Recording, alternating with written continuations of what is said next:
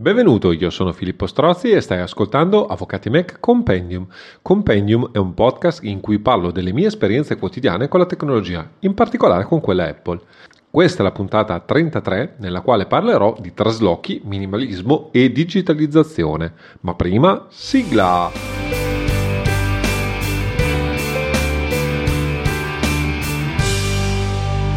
Prima di entrare nel vivo della puntata, voglio dare seguito, diciamo, a alcune cose di cui ho parlato nella puntata precedente. Come avevo detto, giusto per chi non, eh, non avesse ascoltato la puntata che precede,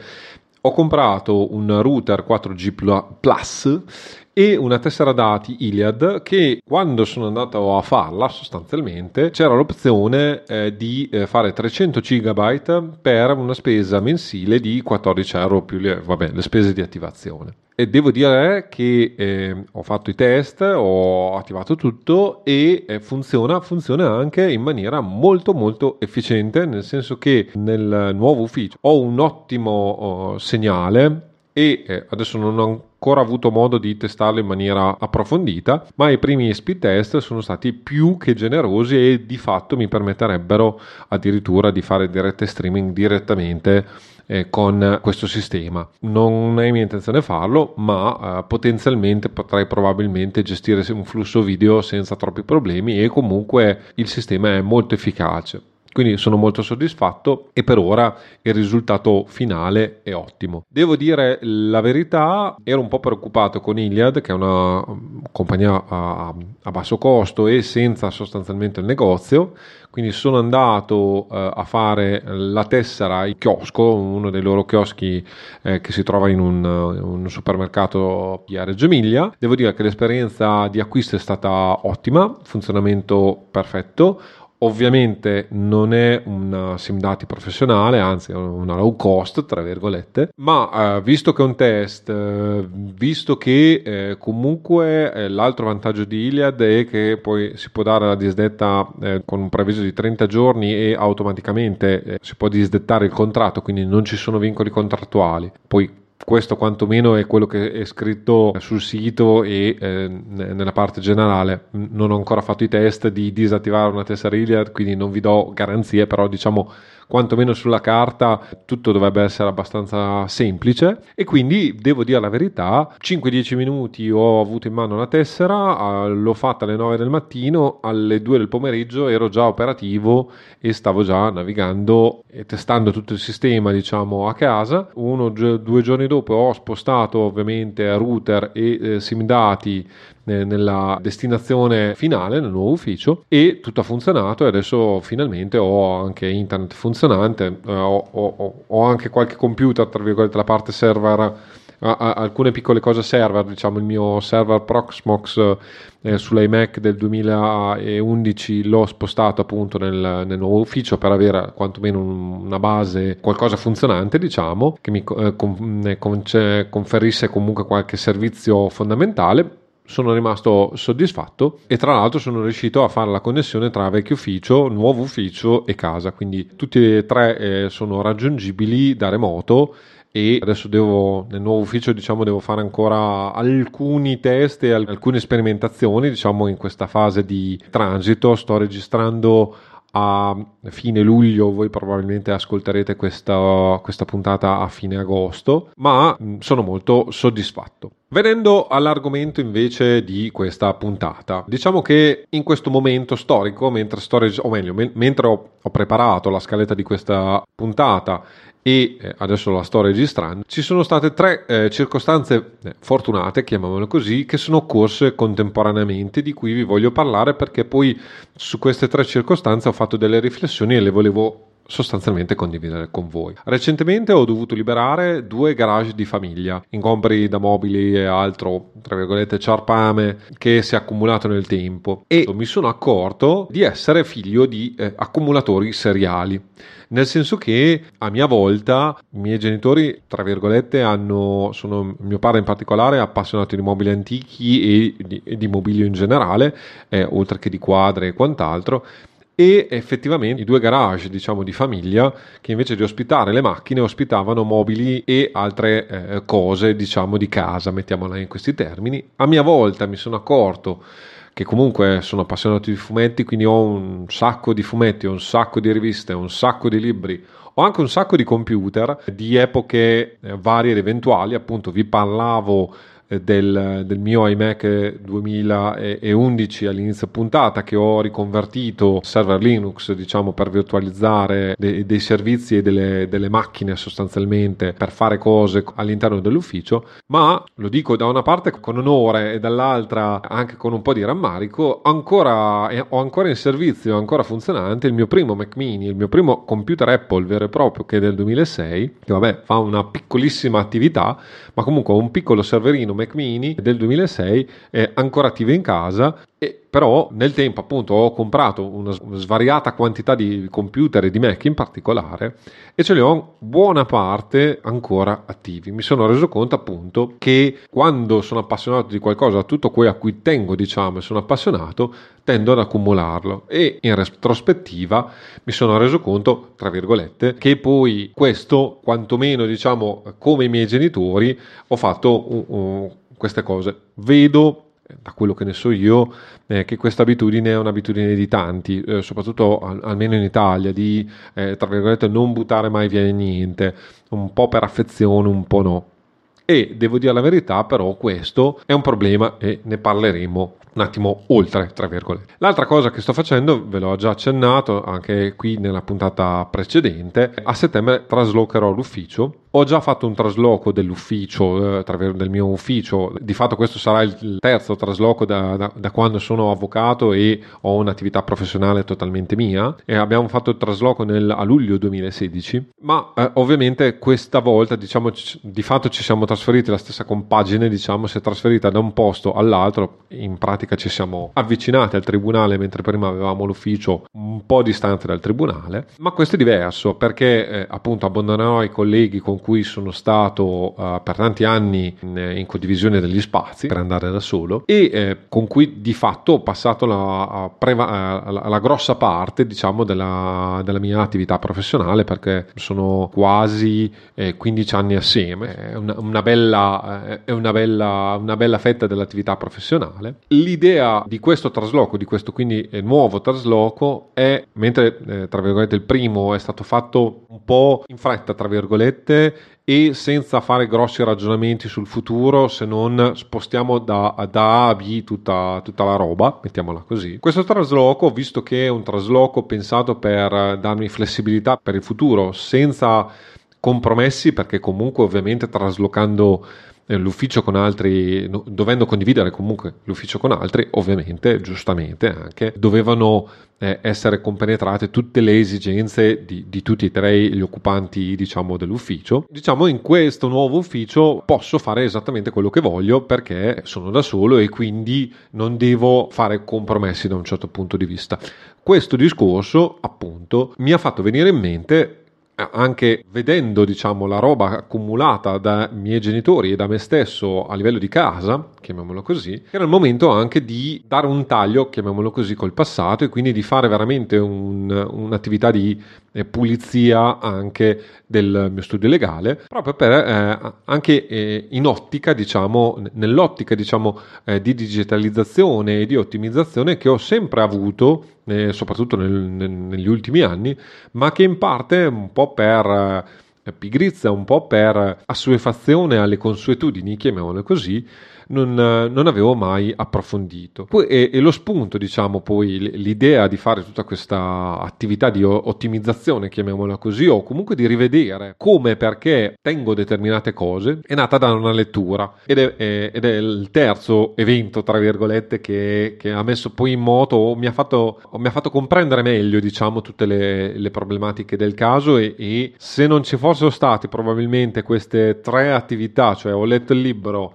ho dovuto liberare un, eh, due interi garage pieni di roba eh, per, per, esigenze familiari. E nel contempo ho iniziato la programmazione del trasloco del mio singolo ufficio a questo punto, diciamo non, non, avrei fatto queste riflessioni. Il libro che ho letto si chiama The Less of More, Finding the Life You Want Under Everything You Own. È, un, è tra virgolette un gioco di parole, quindi il di più del meno, eh, trovare la vita che vuoi sotto le cose che possiedi, la traduzione proprio letterale. E l'idea di fondo eh, di questo libro, adesso non ve ne parlerò in maniera uh, estensiva, se avete voglia eh, metto però nelle note dell'episodio il link a, uh, ad Amazon per uh, eventualmente visionarlo e poi se vi interessa acquistarlo. Non credo che ci sia una traduzione in italiano, ve lo dico già, però il libro che ho letto proprio nel momento in cui stavo facendo pulizia, diciamo, mi ha ispirato molto proprio perché effettivamente mi sono venute tante tante tante idee e mi sono, mi sono reso conto anche di tanti limiti che abitualmente eh, diciamo passano sotto, sotto gli occhi senza, senza particolare eh, attenzione. Cos'è il minimalismo? Di fatto il minimalismo è la promozione intenzionale delle cose che apprezziamo di più e la rimozione di tutto ciò che, distra- che ci distrae dall'essere. E quindi minimalismo da un certo punto di vista, infatti nel libro se ne parla, vuol dire anche meno carta e quindi in parte vuol dire digitalizzazione e, e, e e diciamo è da, in questo momento che mi sono reso conto che quando parlava appunto nel libro di eh, digitalizzare più carta possibile e quindi di non portarsi dietro da una parte all'altra la carta, mi ci sono ritrovato, eh, mi sono ritrovato quando nel 2014 ho iniziato la mia digitalizzazione dell'ufficio sostanzialmente e eh, attualmente ho un ufficio totalmente digitale, di fatto posso lavorare da qualunque posto in cui io sia e che abbia bene o male accesso a internet o accesso comunque a un dispositivo digitale, un microcomputer, chiamiamolo così, sia esso un iPad, sia esso un Mac o un portatile, proprio perché avendo digitalizzato tutta la carta dell'ufficio, io non mi devo portare dietro la carta e quindi ovviamente tutte le pratiche eh, che sono attive o anche le pratiche eh, passate, anche se con ovviamente dei limiti temporali, nel senso che vi racconterò altre cose, ma eh, ovviamente è interessante anche vedere come passaggio al digitale eh, c'è stato, diciamo, e quali erano le modalità che utilizzavo una volta e quali sono le modalità che utilizzo adesso. Ovviamente per me minimalismo, eh, minimalismo non deve essere inteso nel dire non avere niente, ma valutare cosa si possiede, quindi le cose che si hanno, e se quella cosa è essenziale, indispensabile o ci dà gioia, tenerla, altrimenti disfarsene o eh, eventualmente regalarla e quant'altro e mi sono reso conto che per esempio appunto con i mobili dei miei genitori che diciamo erano immobili eh, meno pregiati se vogliamo così ma che eh, sono stati in garage per esempio per decine di anni. Quindi alla fine per l'evenienza perché per un domani tra virgolette potrebbero venire comodi per i figli nel mio caso specifico cioè per me e per i miei, miei fratelli o per, per qualche altra esigenza. Ma alla fine avevamo due garage in cui le macchine non c'entravano e, e, e che servivano solo da ripostiglio e alla fine questi mobili non, non, sono mai stati utilizzati. Una cosa che ho fatto recentemente, sempre a riguardo, eh, nell'ufficio di casa, diciamo, studio di casa, ho operato dalla cantina in tutta una serie di operazioni di, di incastri, diciamo, di mobilio, mettiamola così, ho recuperato dalla cantina un tavolo antico uh, di mio nonno che è stato in cantina dei miei genitori per 30 anni e non è mai stato utilizzato, quindi su questo mobile era coperto, tra virgolette, era più o meno tenuto bene ma non utilizzato e faceva da tavolo su cui venivano accatastati altre, altri mobili sostanzialmente, altre, delle sedie delle altre cose. Quindi ho tirato su dalla cantina e messo in casa questo tavolo antico che è appartenuto a mio nonno, quindi anche un, un valore affettivo a cui tenevo e a cui ovviamente anche mio padre teneva e adesso sto registrando su questo tavolo antico e il mio nuovo, eh, tra virgolette, mio, la, la, versione 2.0 del mio studio di casa, diciamo, è su questo tavolo antico che finalmente ha un nuovo scopo, una nuova vita e appunto è sia uno strumento di lavoro quotidiano, è un legame affettivo e ha avuto nuova vita dopo 30 anni che di fatto prendeva la polvere in cantina e, e, non veniva utilizzato ed era tra l'altro un peccato. Quindi è proprio questo il discorso di minimalismo, non, non vuol dire non possedere nulla, ma possedere quello che ci serve, l'essenziale sostanzialmente, l'indispensabile o qualcosa che effettivamente ci dà gioia e quindi poi dare maggior valore alle cose che abbiamo, ma eh, disfarci, diciamo, delle cose che sì, casomai possono esserci utili una volta nella vita, ma non sono indispensabili per la nostra vita, non, non cambiano le situazioni e le condizioni della nostra vita. Se siete interessati a un approfondimento su un approccio minimalistico, diciamo, nell'utilizzo del Mac, sappiate che nella puntata 36 del podcast A2 che conduco, tra virgolette, eh, con eh, l'amico Roberto Marin, abbiamo fatto un approfondimento su come, tra virgolette, eh, rendere minimale o comunque eh, più snello e più essenziale il, il desktop, diciamo, de, del Mac, del, del, nostro Mac. Quindi se siete interessati, eh, ovviamente ci sarà il link nelle note dell'episodio, eh, ascoltate la puntata A2 podcast, la numero 36. E quindi ovviamente oggi di questa, di questo, diciamo, non ve ne parlerò. Veniamo quindi un po' a ragionamento, quindi vi, vi, vi raccontavo appunto che eh, sto per traslocare all'ufficio, quindi il primo punto che ho cercato di affrontare è stato buttare via tutta la carta inutile, proprio perché alla fine mi sono reso conto che eh, appunto dal vecchio ufficio eh, nel 2016 a, al, eh, chiamiamolo così, nuovo a, all'epoca ufficio, mi ero trascinato un, eh, dietro un'infinità di carte e già lì avevo qualcosina avevo fatto diciamo di pulizia, di repulisti, ma non tanta roba, devo dire la verità. Mi sono veramente trascinato tantissima roba. Alcuni esempi che ho già archiviato, tra virgolette, nel, nel cassonetto sono i libri degli anni 80 ereditati da mio padre. Oppure e qui invece sto facendo un'operazione un po' più lunga e dispendiosa a livello di tempo, eh, tutte le pratiche ultra decennali le sto cestinando sostanzialmente, soltanto che anche lì per la privacy ovviamente c'è da distruggere i fascicoli in una certa maniera, quindi mi, mi, ci, sta mettendo, mi ci sto mettendo abbastanza tempo e sta eh, diventando una cosa abbastanza impegnativo. In più eh, mi ero reso conto di aver mantenuto appunto a livello affettivo tutta una serie di materiale cartaceo dell'attività da magistrato di mio padre che però ad oggi è andato in pensione da 12 anni, quindi è,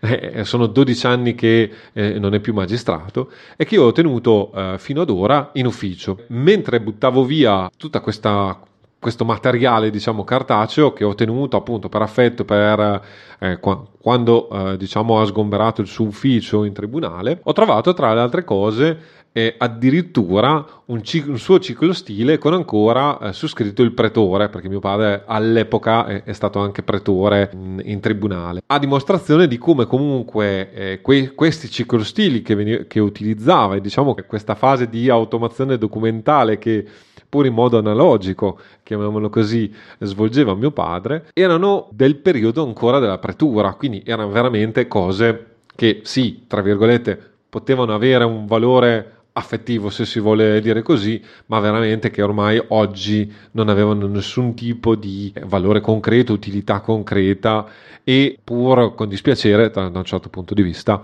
ho archiviato tutta questa carta che oggettivamente non aveva nessun tipo di valore e utilità. Quando ho, fatto, eh, ho iniziato a fare anche l'archiviazione, quindi eh,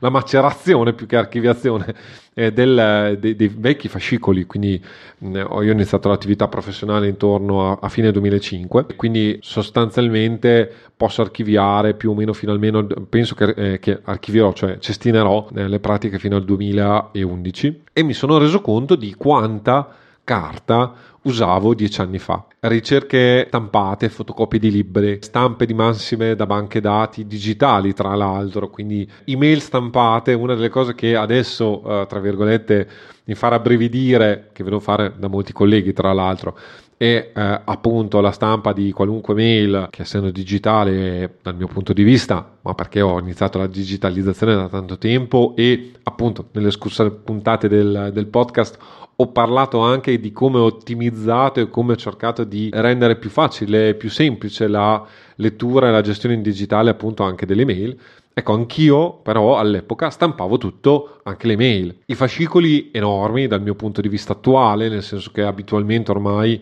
io tutto quello che diciamo non nasce cartaceo non finisce nel, nel fascicolo cartaceo ovviamente e ormai i miei fascicoli se non, non hanno cose particolari sono alti pochissimo neanche abitualmente non superano il dito ma, ma quasi mai mentre i vecchi fascicoli potevano essere anche alti 3-4 dita perché la carta era tantissima. L'altra cosa che diciamo mi sono reso conto è stata che i fascicoli erano gestiti come li ho sempre visti gestire nei miei precedenti, dove ho fatto pratica sostanzialmente negli studi legali precedenti al mio personale dove, con cui avevo collaborato, quindi non so, appunti sulla copertina, una organizzazione che non era pensata nell'ottica di dire di ottimizzare il fascicolo, chiamiamolo così, ma era semplicemente un, una copia senza ragionamento, diciamo, delle abitudini di altri e che probabilmente poi eh, venivano tramandate da precedenti avvocati ancora. Per cui eh, mi sono anche reso conto del fatto come eh, appunto in questi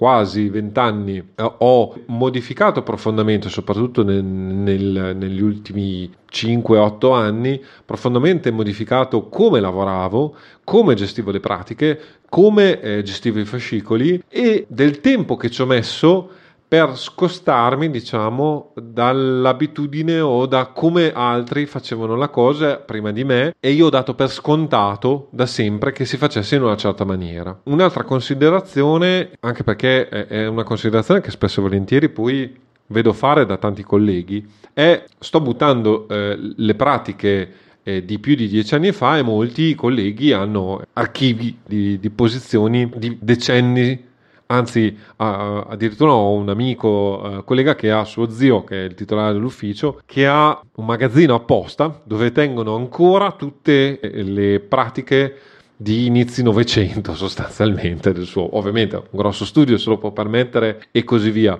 Però il discorso di fondo e anche il mio collega attuale di rimpetaio d'ufficio non butta via niente tra virgolette ed è ogni, ogni tanto una volta ogni due tre quattro anni vedi ho tenuto questa posizione e mi è tornato utile sì e anch'io recentemente proprio recentemente ho eh, tirato fuori una posizione del 2007 quindi appena iniziato quindi eh, 15 anni fa avevo appena iniziato la mia attività professionale e stranamente mi è servita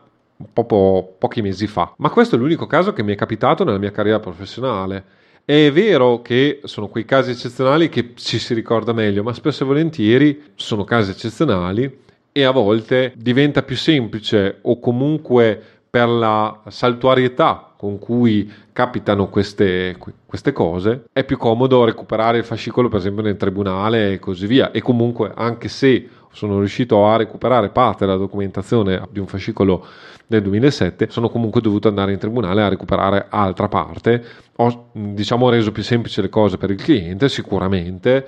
però un'attività è comunque stata fatta e alla fine probabilmente anche se non avesse avuto quel fascicolo non cambiava clamorosamente le carte in tavola.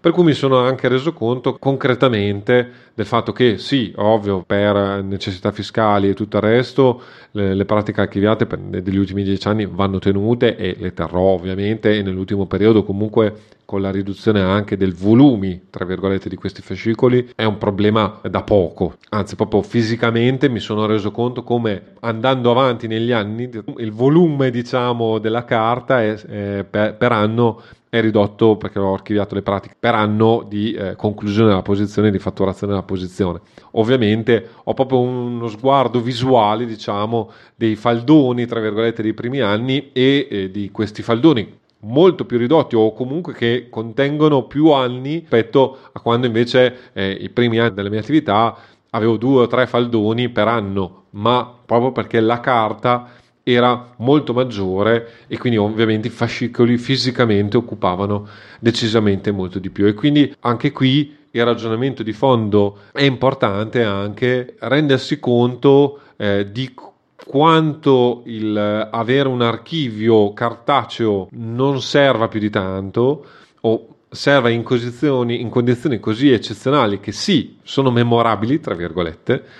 ma il costo di gestire tu poi tutta questa carta, perché ovviamente banalmente spostare la carta o tenere questa carta costa soldi. E secondo me quantomeno eh, se si vuole fare meglio tenere un archivio digitale di tutto, ma non un archivio cartaceo a meno di cose particolari che, che, che, valgano la pena diciamo tenere e archiviare la carta. Sempre il discorso minimalismo nel senso che alla fine è vero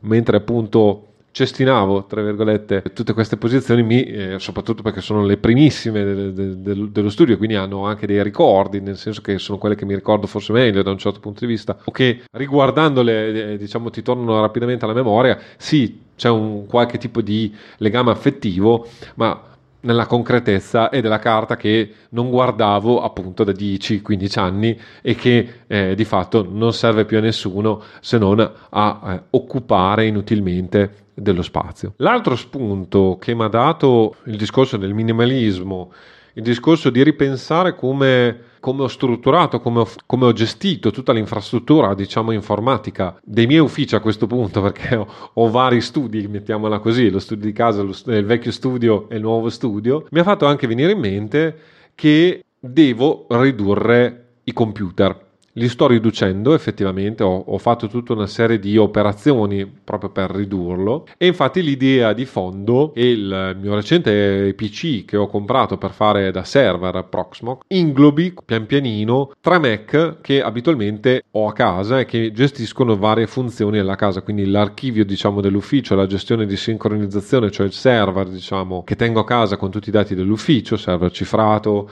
eh, con, eh, con tutta una serie di ridondanza appunto per evitare che i dati possano andare persi o corrotti e addirittura creare un sistema eh, dove gestisco le automazioni dell'ufficio, dove gestisco appunto le mail e gestisco anche quindi l'archiviazione automatica delle mail, la sincronizzazione dei dati, quindi far confluire dentro questo unico computer più eh, servizi, appunto inserire qui dentro e ho iniziato a fare tutte queste operazioni, non sono ancora arrivato in fondo, diciamo, inserire la VPN,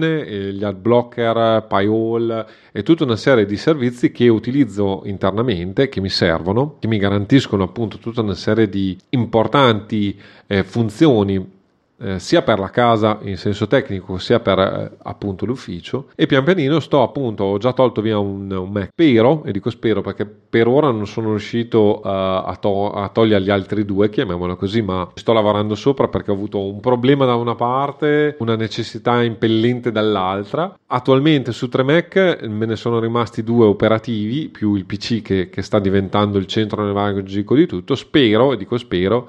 di poter far confluire tutto in questo PC, quindi il server Mac e un altro computer che mi serve per fare del, delle cosette per casa, di modo che alla fine da una parte appunto potrò liberare il mio vecchio Mac mini del 2006 e buttarlo via perché oggettivamente è un computer che